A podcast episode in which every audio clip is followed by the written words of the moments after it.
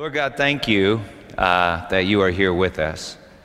And now, through the power of your Spirit, Lord God, and in the name of Jesus, we ask that you would help us to preach the gospel.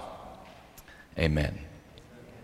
It's been a year of preaching through the Revelation. And today we finally arrive at a verse that tells us just what it is that God wants. Second person singular, aorist, imperative, simple command. This may surprise some people, but it's not store canned goods for the coming apocalypse. It's not be aware of strange Romanian dictators with a penchant for numerical tattoos, or support the military industrial complex of the United States and, and Israel. Uh, the command is also not the commands to the seven churches, because we learned that the commands of the seven churches aren't to the seven churches, but to the seven angels sent, or the seven spirits sent to the seven churches. What Jesus asks of the seven churches is something rather different. He asks that they'd listen to someone read the book. Blessed is the one who reads aloud the words of this prophecy, and blessed are those who hear, says Jesus in chapter 1, verse 3. It's the first beatitude of seven beatitudes in the Revelation. Well, I looked up all the direct commands in the Revelation so far. There are a few specific commands to John, like write and measure and come up here or take the scroll and eat it. Uh, last week we heard this uh, command, come out of her, my people. But in 16 of 25 commands so far, John and us have been commanded to look, or as it gets translated sometimes, behold. Look, behold, and now 1910, finally, worship. Worship God. So if you've been confused, this is the point. This is what God wants worship. Proskuneo in Greek. Pros is a prefix meaning toward. Kuneo means to kiss. It's where we probably get the German word uh, kus or the English word kiss. To worship is to kiss with all your heart, mind, soul, and strength. God wants worship, He wants a kiss. The kiss may manifest in an infinite number of ways, but at the heart, it must always be proskuneo, a passionate kiss offered in freedom. January of 1978, I took Susan Coleman to see Close Encounters of the Third Kind. It was our first date and I, I planned to kiss her. I was something of, of a beast at the time. I didn't really know her, but I saw that she was good for food and a delight to the eyes. So I walked her to the door. I said goodnight, and I planted a big old wet one right on those beautiful lips. It was like kissing a post. She was afraid. She didn't trust me. She, she didn't know me. And so her heart, mind, soul, and strength, they were divided. She kissed me with her lips, but her heart was far from me. If there was like a rating system for all the kisses in the history of the world, that kiss would have easily ranked like in the bottom 5 10% of all kisses that have ever been been kissed. It was an absolutely terrible kiss. So I pulled out a gun, pointed at her head and I said, "Kiss me or else." Actually, I, I didn't do that because that's an, an almost entirely ineffectual way of obtaining high quality kisses. Don't know if, you knew that, but it's true. You know, Scripture says very clearly in three places every knee will bow and every tongue will give praise. And many people have told me that that means for most people uh, that praise will come at the point of a gun or some other instrument of torment or fear. But you see, that's, a, that's an entirely ineffectual way of obtaining high quality kisses. So, how do you obtain high quality kisses? Do, do you threaten? Uh, do you pay? Is that the way? According to Scripture, there was one kiss or one set of kisses from a kisser that probably ranked just about the best in all the history of the world and all the history uh, of kisses, and Jesus was the one that obtained those kisses. Might have even been on a first date. Probably, probably the second. Luke chapter 7, Jesus dines at the house of a Pharisee. When a harlot falls at his feet, weeping, anointing his feet with perfume, tears, and kisses. When Simon the Pharisee expresses his disapproval, Jesus turns to him and says, You gave me no kiss. But from the time that I came in, she has not ceased to kiss my feet. Now that's proskuneo, proskuneo. She has not ceased to kiss my feet. Therefore, I tell you, her sins, which were many, are forgiven. They're, they're let go. They're, they're, they're, they're gone. Don't care about them anymore because I got what I wanted. Her sins, which were many, are forgiven, for she loved much. But he who is forgiven little loves little. Question for you Do you think that you have sinned much? If it would help, look around the room and ask the question, you know, do you think that you have sinned much? If not, you must not believe that you've been forgiven much. And so you must not be a very good kisser. And you're not a worshiper. Well, anyway, that's how Jesus makes good good kissers, and that's what God wants an entire world of nonstop proskuneo. And that's what the revelation is all about how the bride is made ready. Immediately after Jesus tells the weeping, kissing former harlot that her sins are forgiven in Luke 7, two verses later, we're introduced uh, to Mary of Magdalene in Luke chapter 8. Some say that she was married to Jesus. I doubt that's true. And yet, of course, like we said last time, that must be true. It is true because we are all Mary. We're Mary, but where the harlot once stood, suddenly the bride of Christ appears. Let's read our text Revelation 19, verse 1. After this, after what? Well, what we preached on last week, chapter 18, the judgment of the great harlot. As we saw, the great harlot is a world ruler of this present darkness. She's an economy of porneia, that's the attempt to buy and sell love. She's a city, and in particular, Babylon, Rome, and especially Jerusalem. And ever since we took the good to make ourselves good, we've become pretty great harlots too, right? In the last chapter, the Lord cries, Come out of her, come out of her, my people. And just like those that worship the beast, these people participating in porneia appear to be all the people who dwell on the surface of the earth. After this, I heard what seemed to be the loud voice of a great multitude in heaven. I think we're supposed to ask, where the hell did all these people come from? We just witnessed the annihilation of all people on the surface of the earth, and now this great multitude in heaven starts worshiping. They sound like the multitude in Revelation chapter 5, which was every creature in heaven and on earth and under the earth and in the sea, and all that is within them, all.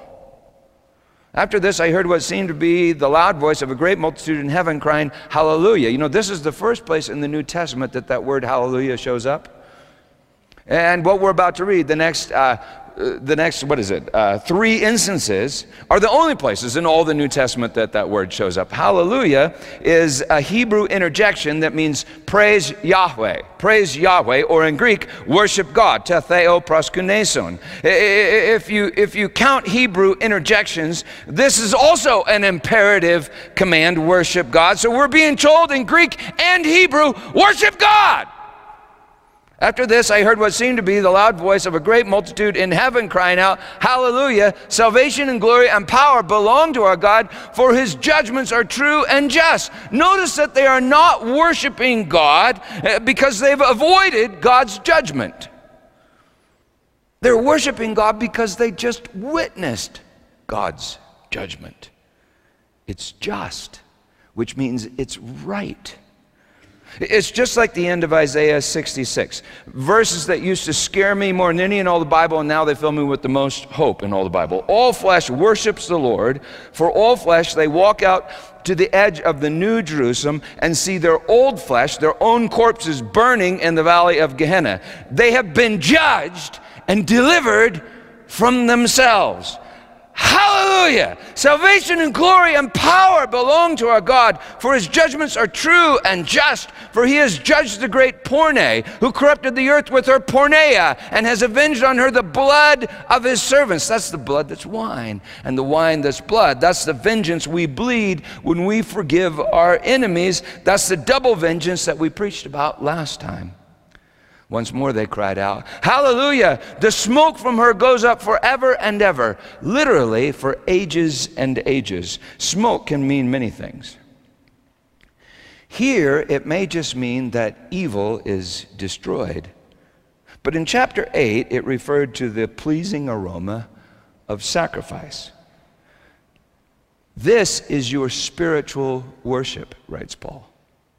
This is your logical worship, writes Paul that you would present yourself a living sacrifice.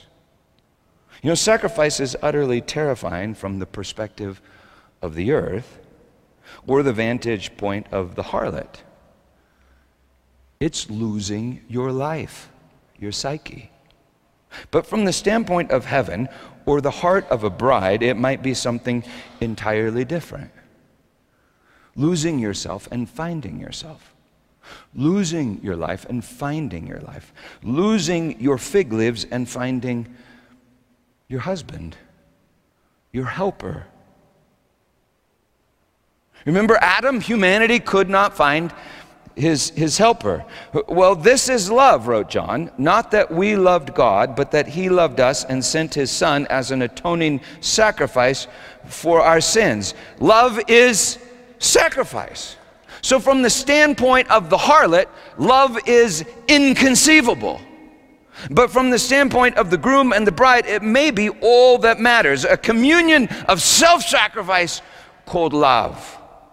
Well, God is love, who freely and constantly gives himself for all verse 4. And, and the 24 elders and the four living creatures fell down and worshiped God who was seated on the throne, saying, Amen, it's true, hallelujah. And from the throne came a voice saying, Praise our God, all you his servants, you who fear him, small and great. And then I heard what seemed to be the voice of a great multitude, like the roar of many waters, and like the sound of mighty peals of thunder, crying out, Hallelujah, for the Lord our God, the Almighty, all powerful, reigns. Let us rejoice and exult and give him the glory, for the marriage of the Lamb has come and his bride has made herself ready. It was granted her, it was given to her to clothe herself with fine linen, bright and pure, for the fine linen is the righteous deeds of the saints. This is a direct reference to Isaiah chapter 61, which we re- read last week, in which Jesus quotes in the synagogue in Luke 4 about what he's come to do. It starts with this reference to the cross as the day of vengeance, and then it describes the double vengeance of God's grace, and then in verse verse 10, we read this I will greatly rejoice in the Lord. My soul shall exult in my God, for he has clothed me with the garments of salvation. He's covered me with the robe of righteousness. As a bridegroom decks himself like a priest with a beautiful headdress, and as a bride adorns herself with her jewels. For as the earth brings forth its sprouts, and as a garden causes what is sown in it to sprout up, so the Lord God will cause righteousness and praise to sprout up before all the nations. 19 verse 8 it was granted her to clothe herself with fine linen bright and pure for the fine linen is the righteous deeds of the saints. Now the harlot if you remember was also clothed in fine linen. So a harlot can look just like a bride. The harlot was clothed in fine linen but it wasn't given to her she paid for it. At least in her own mind, she paid for it, the righteous deeds. The fine linen is the righteous deeds of the saints. The saints are us. A saint has been stripped of his her, her, or her ego and, and fig leaves and clothed with the righteousness of Christ, or the righteousness that is Christ. Her husband. And the angel said to me, Write this Blessed are those. Seven Beatitudes in the Revelation, this is the fourth. Blessed are those who are invited to the marriage supper of the Lamb, the marriage feast of the Lamb. Just, just before he was crucified, Jesus told a parable about a king who held a marriage supper for his, for his son. He invited all that he could find. He invited the good and the bad. Uh, according to Jesus in the parable in Matthew, all, all are called but one is chosen. At the wedding banquet, the friend of the king has no wedding garment. The king chooses to throw this friend into outer darkness. I think that friend is his son and our Lord and the bridegroom. He has no wedding garment, for it has been given to all of us his bride. He who knew no sin became sin, so that in him we might become the righteousness of God, writes Paul. He is our righteousness, says Paul. Every good deed in you is the fruit of his spirit in you love, joy, peace, patience, kindness, goodness, gentleness, faith. Fruit of the spirit in you. He clothes us with his robe of righteousness. We preached on that a couple of years ago, and you can find the message on our website, The Clothes Make the Man, August 30th, 2015. One of my favorites. You should check it out. Verse 9. And he said to me, These are the true words of God. Then I fell down at his feet uh, to worship him.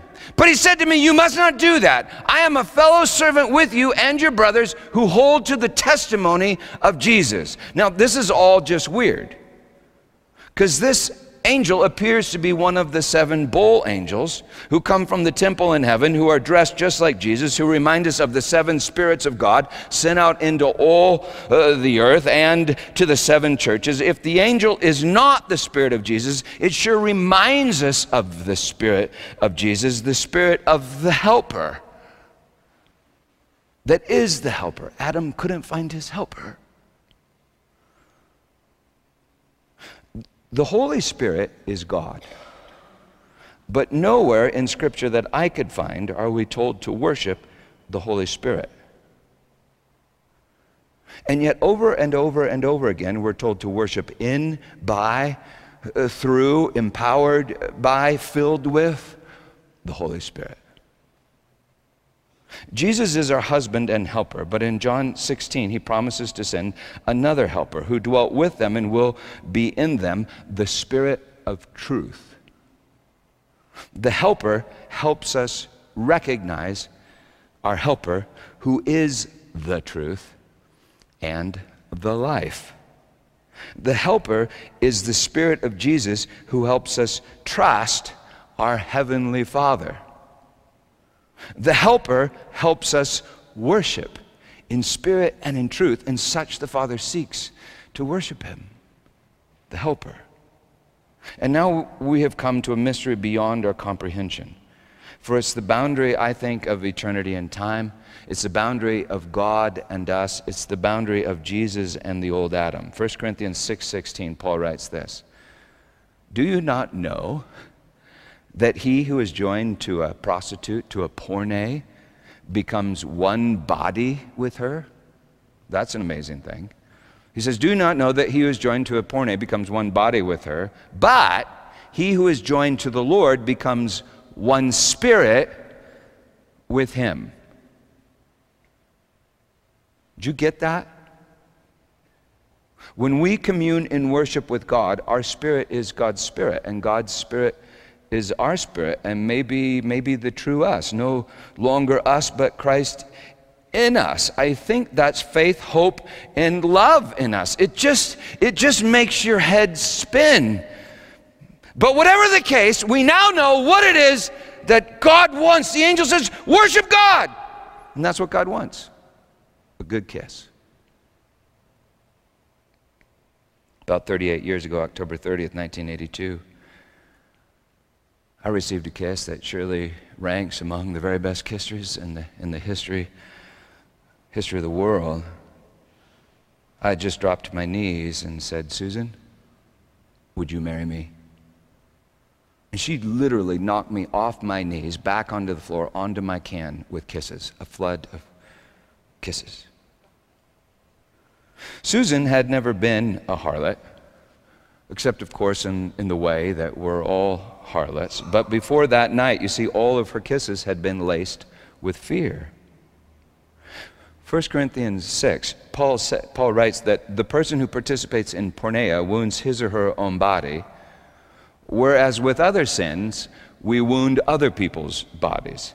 See, see, with porneia, we bind our body to another body that then becomes one body, and then we tear that body apart, leaving a wound that eventually becomes callous and, and, and hard, like a hard heart, until God heals that heart with the double vengeance that we preached about last week grace. If you spend much time in Scripture, you'll be surprised to find that God doesn't seem to have as much of a problem with the joining together as he does with the tearing apart. After all, we will be or, or are all joined together in him. There's one body, writes Paul. Well, anyway, my point is before October 30th, 1982, Susan worried about losing my love as well as earning my love, and so her kisses were laced with fear. But once she believed my covenant promise to always love, there was no fear of losing my love.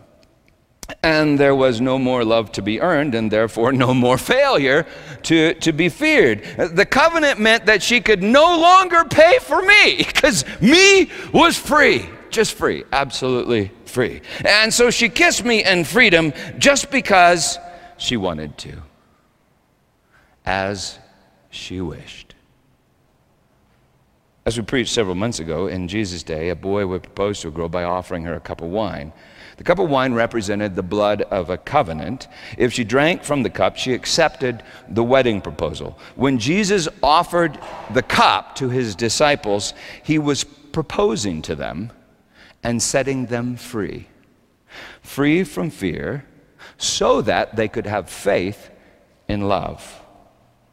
Don't forget that everything we've witnessed in chapter 17, 18, and 19, the destruction of the harlot, the appearance of the bride, everything happens because at the end of the sixth day, start of the seventh day, as the seventh bowl of wrath is poured out on the earth, Jesus Christ, it is done, and he gives Jerusalem a cup. A cup of wine that's blood, and blood that's wine. The harlot is destroyed and the bride suddenly appears because the woman is made to drink the cup of double vengeance, which is, which is grace. The bride appears where the harlot was. The bride looks as the harlot did, but the bride is entirely different. Entirely. The harlot dressed herself in gold, jewels, and pearls. The bride is gold, jewels, and pearls. The harlot was trying to make herself beautiful to get what she wanted. The bride is beautiful, for she knows that she is wanted by the groom.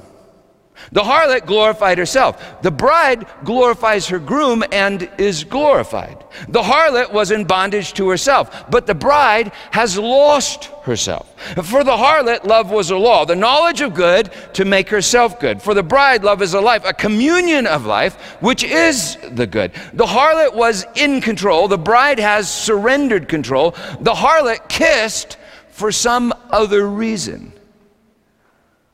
For the bride, Kisses are the reason. The kisses of the bride are free. You might think the harlot is free and the bride is in bondage, but the harlot has chosen a lie. And a lie is untruth, and untruth is non being. To choose a lie is to bind yourself within the deepest of all prisons. The harlot chooses the lie and is in bondage to the father of lies. The bride is chosen by the truth and thus set free. Remember what we said in chapter 11? When we talked about the ark in the temple. We said, if, if you had free will, you would never deliberate between choices. Your will would be unrestrained by any other will. Your will would be unrestrained by any law. You would constantly will what you want and want what you will. Everything would be as you wish. And you would be God. Or God would be sitting on the throne in the sanctuary of your soul with you in a communion, a communion of love. Well, if a bride wants to kiss her husband, this is what I'm saying, the kisses are free. And free kisses are the very best kisses, and that is what God wants. And that must be the reason for all the drama, the fencing, the fighting, the torture, the revenge, the giants, the monsters, and the miracles in the book of Revelation. You read this, you think, what the heck? Why all this stuff? It must also be the reason for all the fencing, fighting, torture, revenge, giants, monsters, chases, escapes, true love, and miracles in your life. God is the author, and He's telling you the story, and that's what He wants. Proskuneo free kisses. Kind of like this. A book? That's right. When I was your age, television was called books. And this is a special book. It was the book my father used to read to me when I was sick, and I used to read it to your father. And today I'm going to read it to you. It got any sports in it? Are you kidding? Fencing, fighting, torture, revenge, giants, monsters, chases, escapes, true love, miracles. Doesn't sound too bad. I'll try and stay awake. Oh, well, thank you very much. Very nicely. Your vote of confidence is overwhelming. All right. The Princess Bride. Buttercup was raised on a small farm in the country of Florin. Our favorite pastimes were riding her horse and tormenting the farm boy that worked there. His name was Westley, but she never called him that. Isn't that a wonderful beginning? Yeah, it's really good. Nothing gave Buttercup as much pleasure as ordering Westley around. Farm boy, polish my horse's saddle. I want to see my face shining in it by morning.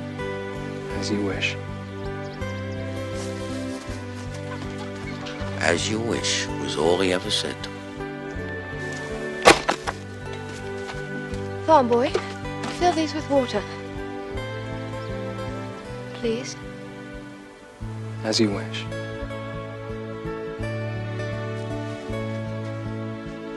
That day, she was amazed to discover that when he was saying, as you wish, what he meant was, I love you.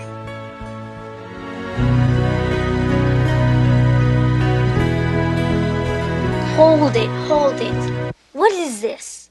Are you trying to trick me? And Where's the sports? Is this a kissing book? Wait, just wait. The Revelation is a kissing book. And now I'm kind of banking on the fact that you've all seen The Princess Bride. It's the classic fairy tale. In his book Orthodoxy, G.K. Chesterton writes this The things I believed most then, the things I believe most now, are the things called fairy tales. They seem to me to be the entirely reasonable things. It is not earth that judges heaven, it's heaven that judges earth. All week I've been wrestling with, with another book, Philosophical Fragments, published in 1844 by Soren Kierkegaard. It's a philosophical discourse in which he asks this question How could a mortal person ever come to know the truth, eternal truth? He wrestles with another question posed by Socrates, this age old question How could we seek the truth if we never knew the truth? And if we knew the truth, why would we ever seek it? Kierkegaard twists it around and suggests that the truth is seeking us and has created or does create the condition or capacity within us to, to recognize truth when the truth comes to visit. I don't think I understand Kierkegaard all that well, but fortunately, he tells a fairy tale in philosophical fragments. He tells the story of a great and powerful king who, from a distance, fell in love with a humble maiden, a farm girl, and then earnestly desired that she would return his love. He earnestly desired her kisses, her free kisses. But suddenly, this king is seized with a great problem and a tremendous sorrow. Kierkegaard writes Love is triumphant when it makes that which was unequal equal in love. The king realizes that he and his beloved are unequal. If he elevates her to his position before he wins her love, he would never know, but even more, she would never know if she loved him truly, if she loved him in freedom. If he forced her to marry him, it, wouldn't be free and it wouldn't be love. In fact, if he merely revealed himself as king, it wouldn't be free and might not be love, not true love. If he revealed his riches and the glory of his kingdom, he wouldn't know, and she wouldn't know if it was him she loved or his kingdom. She might love him for one of a million other reasons, but if you love someone for any reason other than love, it's not free. It's not true love. It's harlotry. You can't love for some other reason because love is the reason. And so the king realized that he had but one choice, and that was to surrender his kingdom, his wealth, his power for the sake of love. He must sacrifice all for love and to love. No choice but to leave his castle and become a servant and even more a slave, in the hope that his wish would somehow become her wish and he could receive her kisses in freedom. The truth is king, according to Kierkegaard. The truth is king, and we are all imprisoned in lies. And Kierkegaard refers to this descent of the king, this descent of the king as the miracle. In the words of St. Paul, though he was in the form of God, he did not count equality with God a thing to be grasped but emptied himself, taking the form of a slave, and being found in human form, he humbled himself, becoming obedient unto death, even death on a cross. Jesus, King of Kings, became a farm boy just like Westley in The Princess Bride and said, As you wish, as you wish, as you wish. He said it all the way to the point of death upon a cross. That is the romance of God. It was the harlot that nailed Jesus to that tree in the garden. It was you and me that took his life and claimed it as our own. It was our wish, and it was the romance of God to grant it. But now I, I cannot just say at this point, hey, y'all, everybody, hey, listen closely. That was the king that we nailed to that tree. That was the king on the cross. I can't just say that and then expect all of us harlots to simply choose to turn ourselves into the bride. That was Kierkegaard's point and why the king humbled himself in the first place. So, so we would love him in weakness for who he is and not for what he has, his kingdom. See, I can't do that. And yet that's just what we, the church, have so often, often done. It's, it's, it's the easiest thing. It's the obvious thing for us fleshly pastors. We say something like, like this, Jesus is the king. And if you want his kingdom, just call him Lord. But Jesus said, On that day, many will say to me, Lord, Lord, and I will say to them, Depart from me. I never knew you. The truth does not know untruth. That is the harlot. The truth knows his bride. You see, I, I, th- I think we think we're making converts, and perhaps we're just making better harlots. Harlots who think they possess the king but have no clue as to who he is. He is true love. You know, a harlot is a woman that's paid to pretend she's the bride. So, if a harlot simply decides to be a bride, she'll simply become a much better harlot, like the Pharisees. The Pharisees wanted the kingdom and so dressed themselves up like the bride, but couldn't recognize the king, even when he hung on a tree right in front of them. We cannot solve the problems we have created with the same thinking that created them, wrote Albert Einstein. We created the harlot with our desire to take the knowledge of the good, and now we can't fix ourselves by taking more knowledge and uh, trying harder. To be a bride is not the harlot's desire. To be a giver is not the taker's desire. To choose the truth is not the liar's desire. You can't just desire an entirely new desire. To love is not merely a human desire, it's not our wish. The harlot can't choose to become the bride because the harlot is the choice to control love rather than to surrender to love. The harlot isn't free because she's chosen evil. And evil is an illusion. The harlot is not, and the bride is who I am. See, it, it must be incredibly significant that the harlot doesn't choose to become the bride. The harlot must be destroyed. That's what we read last week. The harlot must be destroyed so something new can be like born in her place. Jesus said to Nicodemus the Pharisee, You must be born again. You see, no one simply chooses to, to be born. But maybe a new self can be born from an old self, but nonetheless, it's not something that, that you simply do. To his disciples, Jesus said this You didn't choose me, I chose you.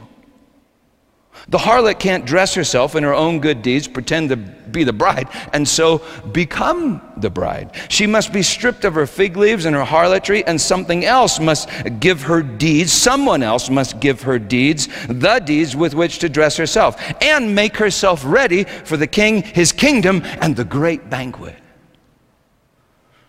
In Jesus' day, like I said, if a girl drank from the cup, and accepted the boy's proposal, the boy would then leave to prepare a place for her.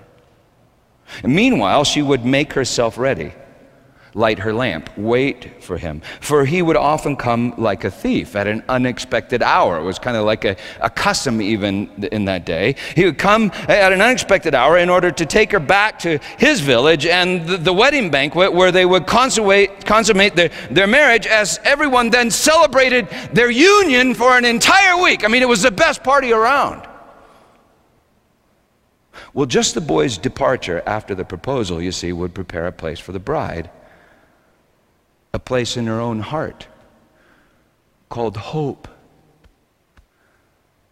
Hope that would then be filled with faith.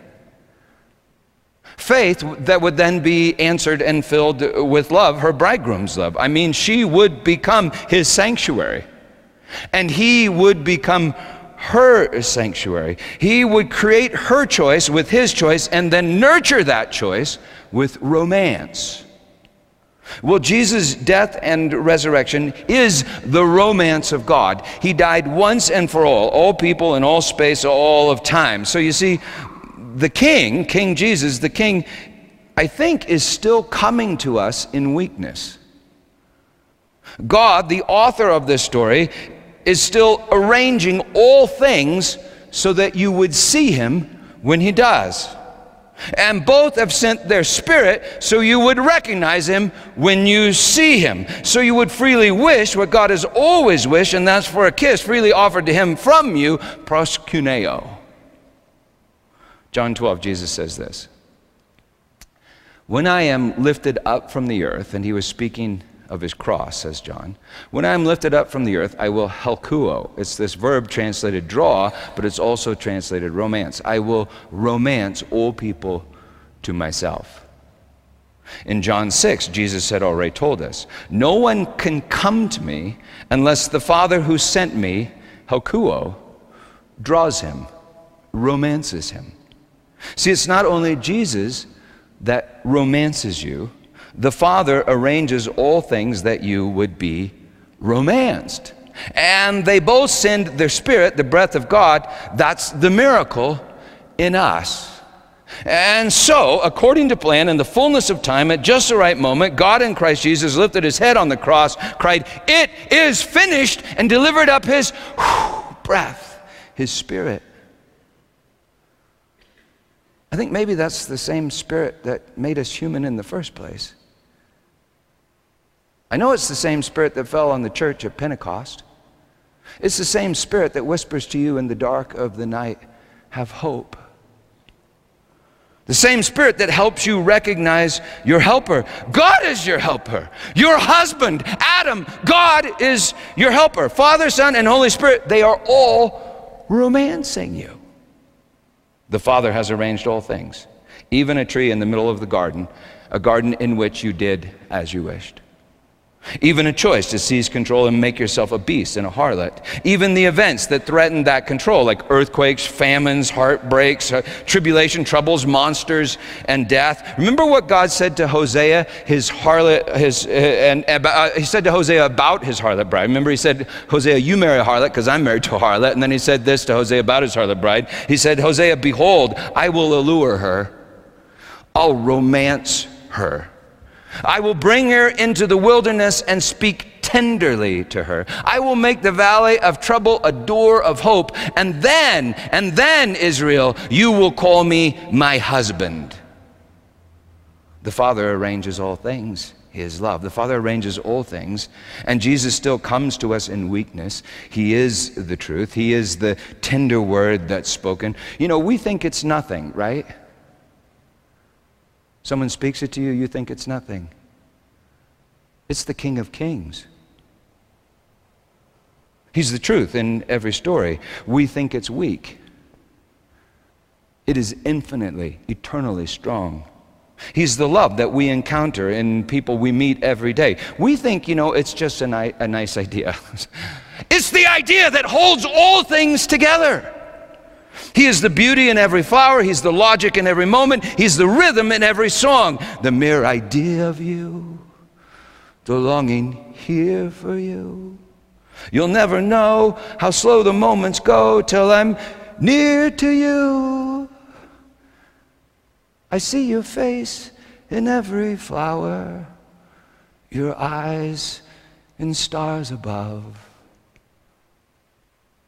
The very thought of you the mere idea of you, my love.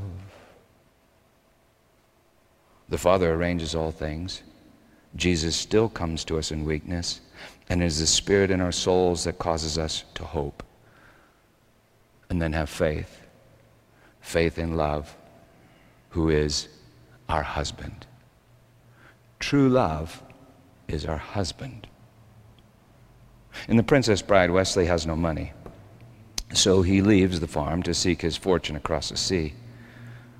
Westley says to Buttercup, Hear this now. I will always come for you.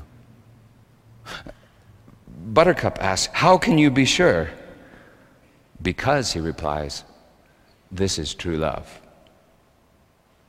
Westley is abducted by the dread pirate Roberts, as I hope you know, who is said to never leave his prisoners alive. When Buttercup hears the news, she sinks into despair and agrees to marry the evil liar Prince Humperdinck. She is to receive an entire kingdom, but she does not love the king. And yeah, that kind of makes her into something of a, a harlot. Just before she's to wed, she's abducted by some thieves and then by the dread pirate Roberts himself. He wrecks her world takes away all her control. She thinks that she's going to die. She doesn't realize that it's actually true love having come to set her free. She doesn't know it's Westley. Westley, who inherited the position of head pirate and immediately used his freedom to come and find Buttercup. She doesn't know it's Westley, and Westley doesn't know if she still loves him. She wishes, she wishes, she wishes when she, until she knows that she wishes to kill him. And then she wishes to die with him. You killed my love. Possible. He died well. That should please you. No bribe attempts or blubbering. He simply said, please. Please, I need to live. It was the please that caught my memory. I asked him what was so important for him here. True love, he replied.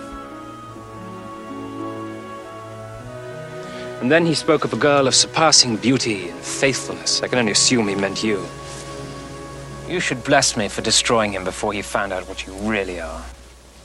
And what am I? Faithfulness he talked of, madam. Your enduring faithfulness. Now tell me truly, when you found out he was gone, did you get engaged to your prince that same hour, or did you wait a whole week out of respect for the dead? You mocked me once, never do it again! I died that day! You can die too, for all I care! Oh! As you wish. Oh, my sweet Westley, what have I done? Ow! Oh! Oh, oh, oh. Ow! Oh, oh, oh. Oh! oh. oh.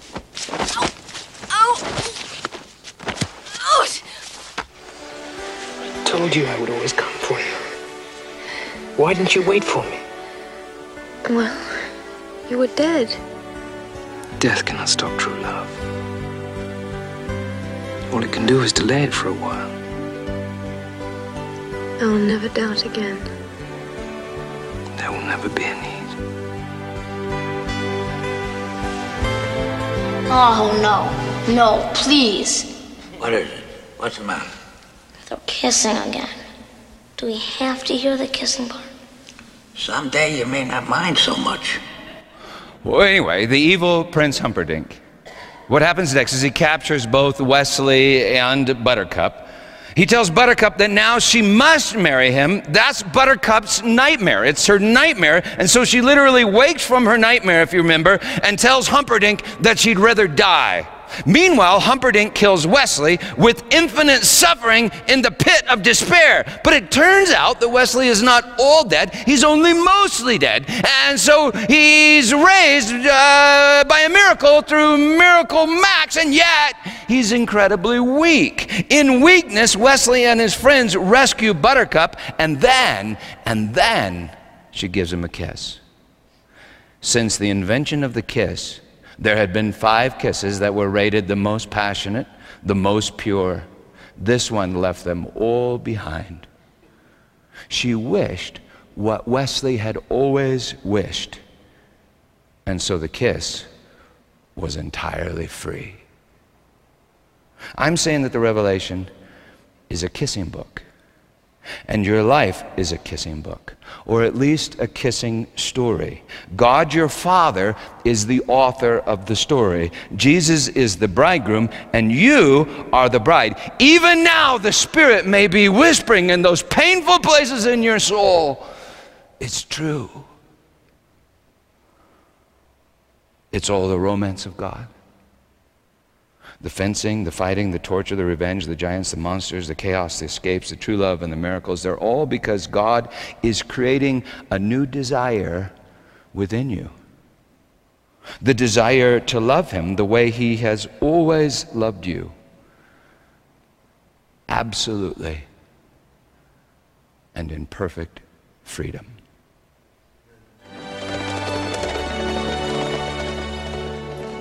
They rode to freedom.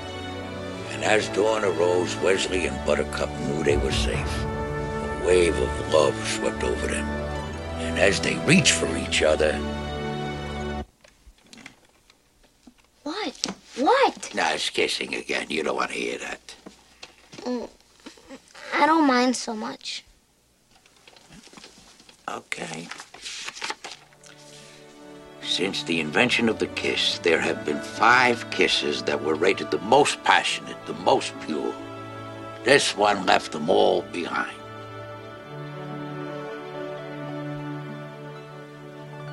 The end.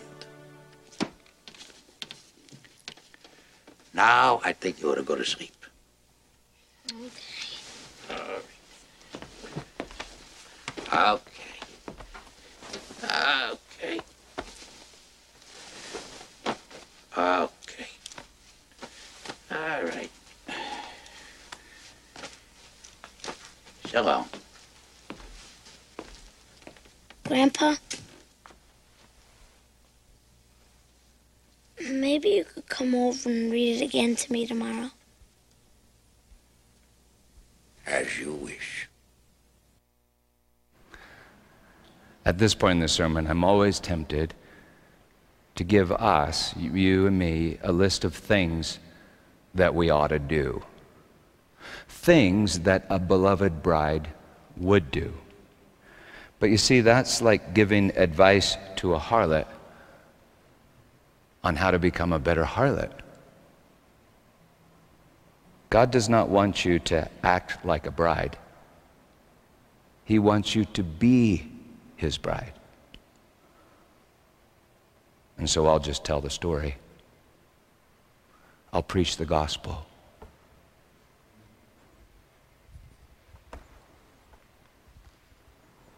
He took bread and broke it, saying, This is my body given to you. Take and eat. And in the same way, he took the cup, saying, This, this is the covenant in my blood. Drink of it, all of you. And so, may you come to the table. And then, if you'd like, feel free to worship as you wish. Amen.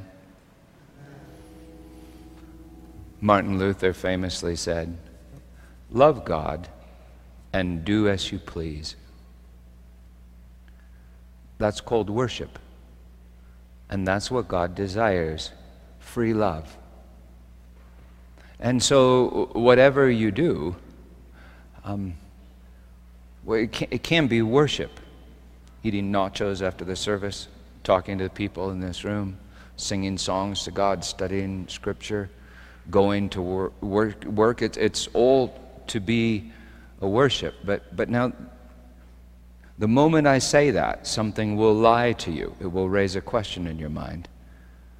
And that is, well, how do you know? I mean, maybe, maybe you're a beast. Maybe you're a harlot. And you see, you kind of are. And so we worry, well, God, maybe what I did then was a little bit of harlotry and not really love, or that was kind of beastly and not really very human of me, not, not like you. And you'll begin to judge yourself. Um, don't judge yourself. Turns out that you cannot judge yourself. You cannot separate between that old man and that new man. And if that fills you with fear, don't fear, because the next thing that happens in the revelation is absolutely astounding.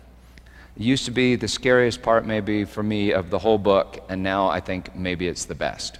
In three weeks, we'll come back and look at it. Um, next week, we're going to have a Selah service, and then Carl's preaching. But that's good because that will give you time to just read over chapter 19 and ask yourself a lot of questions. But the next thing that happens is that the King of Kings rides in on a white horse, and he's called the Word.